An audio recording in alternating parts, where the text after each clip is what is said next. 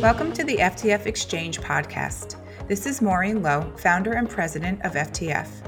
In this podcast series, we speak with industry professionals from leading financial and technology firms and capital markets.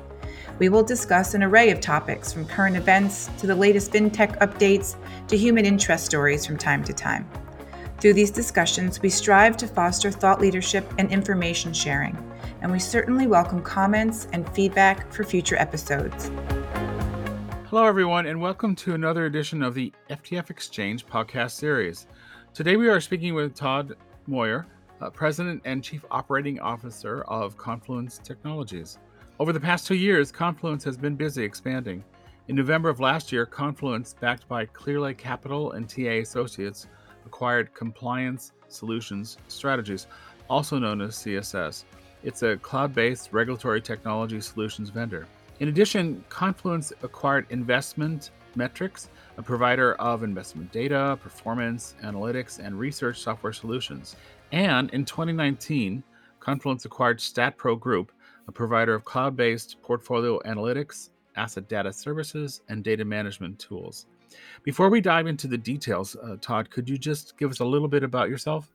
Yeah, sure, Eugene. Um, thank you very much for having me on today. It's uh, it's my pleasure. Yeah, I've been at Confluence for a little over ten years now, and uh, had a variety of roles uh, as we as a business have evolved here at, at Confluence, and it's it's been a, a great history uh, as a company. We're a thirty year old company, uh, been in uh, in the market serving the asset management space more broadly, um, you know, the investment management life cycle for for quite some time. Uh, prior to joining Confluence, I, I spent uh, about a decade at FIS, previously known as SunGard, and a variety of uh, management roles uh, within the wealth business. And uh, prior to that, you know, came from uh, the consulting and accounting world. So I've had a, a varying background and experience, but really the journey here at Confluence has been extremely exciting, and uh, we anticipate that to continue in the coming years. Okay. Uh, so, what is the overall strategy for the CSS and investment metrics acquisitions, which happened very quickly. How do these acquisitions demonstrate Confluence's response to the new demands of the market? Yeah, well, thank you for that. I mean, we we continue to look at uh, a variety of different factors uh, when looking at our growth model. First is is build. We continue to look at a an investment uh, and delivering best of breed solutions across the investment uh, management lifecycle, and then secondly, we look at uh, at partnership and acquisition. And we've been fortunate enough with with the partnership of both uh, TA Associates and, and Clearlake Capital, uh, which joined us as a, a, lead investor here in June of this year. We've really been on on a uh, an, an, ability to look inorganically at our business as well, and you know we continue to be inquisitive uh, around uh, market opportunities uh, to expand and, and really. Um, uh, continue to expand our reach globally and uh, and also bring in expertise to our markets that uh, that they're demanding. So a lot of that really comes back to you know the need for for data and data management, greater transparency uh, that is required by both regulators and investors, and then ultimately a demand for uh, best of breed solutions that are um, really flexible and, and adaptable in, in, the way that uh, that they're consumed by the market. So those were a lot of the general thesis that we entered into uh, when thinking about uh, about these two acquisitions. Mm-hmm. And then, just quickly, why was it necessary to complete these acquisitions in 2021? Is there something special about about the year and the timing? Yeah, nothing specific, Eugene, around the timing. It was just simply the opportunities that were were present, presented to us in the marketplace. Uh, investment metrics is a, a natural kind of extension on the investment management lifecycle. Really adds you know highly complementary market leading reporting analytics and research capabilities extends uh, our reach into the uh, investment uh, institutional investment allocator space uh, there's increased touch points into key uh, confluence and investment uh, metrics customers with really um, you know significant overlap in the asset management customer base and, and really deep connections uh, to that asset allocator channel. Really looking to continue to build on the end to end technology that enables really key relationships across our space and, and the general asset management uh, landscape. So, really, um, it was an opportunity to, to pick up what we think is a market leading uh, technology in, in, that space. Um, similarly, with with CSS, you know, really, you know, this was a great opportunity to to bring um, additional capabilities to to bear around uh, the regulatory reporting uh, demands in the marketplace. It really was an extension into what Confluence was already doing. Tremendous amount of, of subject matter expertise and, and regional and geographic capabilities to enable those to be coupled with an already market leading position that Confluence had um, to support both investor and regulatory reporting uh, across the globe. Uh, today, we sit in over 15 countries, servicing uh, you know over a thousand customers with uh, really a, a, subject matter expertise that uh, is unrivaled in the industry. And what have the reactions been among uh, potential clients to the acquisitions? It's been extremely positive. You know, I've had the opportunity to personally meet uh, with with many of our, our customers, and you know, really the interest in in being able to do more in, in one spot and being able to leverage uh, the data that they provide to Confluence today, uh, the access to to, to high quality talent, um, and really just the overall ability to provide very flexible, adaptable technology, and really reaching deeper into their uh, ability to service the markets. And you know, when we think about the markets, we're referring to you know ultimately the investor themselves. You know, the ability to provide more value and more content and, and more analytical analysis is really what uh, what Confluence is building within our platform. Yeah, and I have some really quick questions about CSS. Sure. What is a regulatory book of record, and how is it related to data management? Yeah, sure. That's that's a great question. Uh, it is really the latest of, of a variety of books of records that Confluence has been been dealing with for some time. We've often dealt with the the IBOR and ABOR uh, scenarios in terms of, of a lot of our reporting solutions. This is just a different way to think about data management. It's a comprehensive, you know, SaaS-based regulatory book of record for investment managers. It's it's really a way of looking at how do we we add highly complementary uh, solutions in terms of of bringing the the data uh, to the forefront. And, and, so, you know, Eugene, when you think about you know the challenges in in meeting regulatory demands globally and distributing product around the globe, it's really a data first mentality and making that data um, reusable in a way that uh, enables you know them to really drive accuracy and focus around how do we use this data, bring this data in once, clean it once, and reuse it across uh, across their enterprise. And really, that's what the RBOR is. It's about being that book of record so that you can accomplish, you know, across the suite of, of products and solutions that we offer in our regulatory uh, set. Really, that that focus around uh, a data first mentality. Okay. And then how will those CSS offerings combined with Confluence's wares, how will that combination attract new clients? Interestingly enough, there's there's not a tremendous amount of overlap in terms of, of both uh, you know customers and coverage. You know, a lot of uh, what uh, Confluence was focused on uh, was very complementary to to what CSS was focused on. So we still do envision really combining you know the best of breed uh, both individual subject matter experts as well as uh, capabilities into a single offering and enabling really our customers to have more depth and breadth in their ability to, to distribute product around the globe. And about investment metrics, what is the importance of advancing what is offered for portfolio analytics? Well, it's really about a suite of, of best of breed solutions and, and really the importance of, of offering kind of advanced analytics.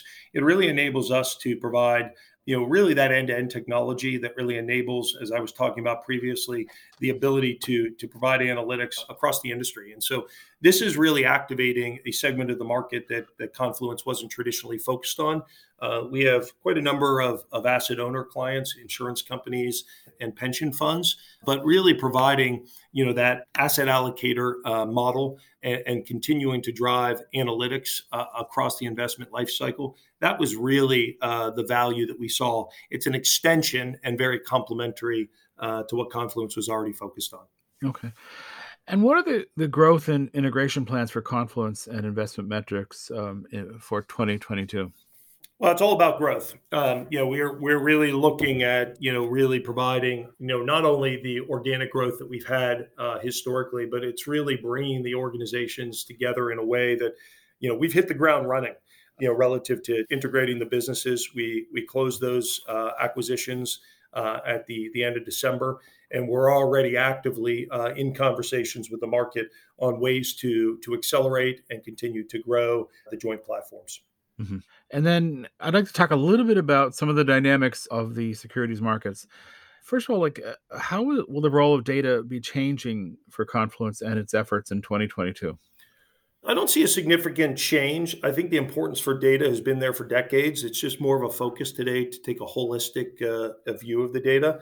Um, to, to us, it's around data accuracy uh, that ultimately drives efficiency and scale.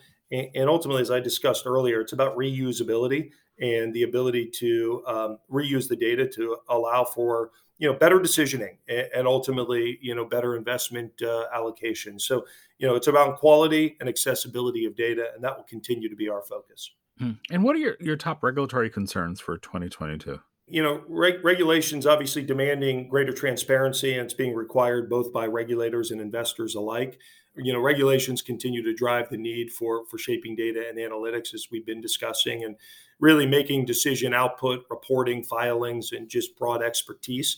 An area of focus for Confluence, and I think for the industry in general, is is really ESG. You know, we see ESG being a, a data challenge uh, at the core and here at Confluence, we're really focused on both the you know indice uh, through reporting, through global coverage, making it easy to combine ESG metrics and other kind of risk and performance indicators uh, to streamline the integration of, of this into the, the investment and risk management process. And so in Europe and in the EU, uh, we see ESG really um, you know being one of the top concerns. Mm-hmm. Um, similarly, in the US, we see the Main Street investor still being a focus it's about data and data transparency still. So whether that's in you know the derivative rules that, that are kind of upon us or some of the liquidity you know calculations that we're supporting or if it's just really um, you know the sec back in 2020 looked at uh, a proposal around uh, shareholder reporting reform those are examples of things that we continue to keep our eye on as it relates to you know just really global regulatory issues or concerns but once again, it comes back to providing greater transparency. That's ultimately what the investor is looking for and the, the regulator alike. Mm-hmm. We have this ongoing pandemic. How has it changed uh, systems interoperability? Yeah, I think it's just been a continued uh, demand for flexibility and, and, open architecture. I think uh, where that was, um, you know, something that uh, we were moving towards as an industry.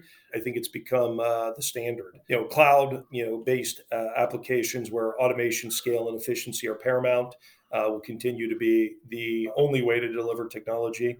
We see APIs playing a key role and you know, key in the building block for defining, you know, that advanced workflow and really creating a, a tailored platform and a best of breed uh, approach to your offerings or the offerings in, in, in the space. And then ultimately, you know, one of the other trends we see in this same manner is really just an increase around asset coverage, really a demand for accessibility to private assets, uh, derivatives, and just really a, a multi asset view uh, to the industry. And so all of those things combined, I think, have been accelerated and continue to be under greater focus um, when thinking about the um, the pandemic and some of the the changes. And, and ultimately, you know, it's going to continue to accelerate the need for for systems to share data and, and support really distributed operating models. And then for your customers, um, how viable are APIs, open architectures, open source technology, and cloud and cloud native technologies? Are they are they pretty much on board for all of that now?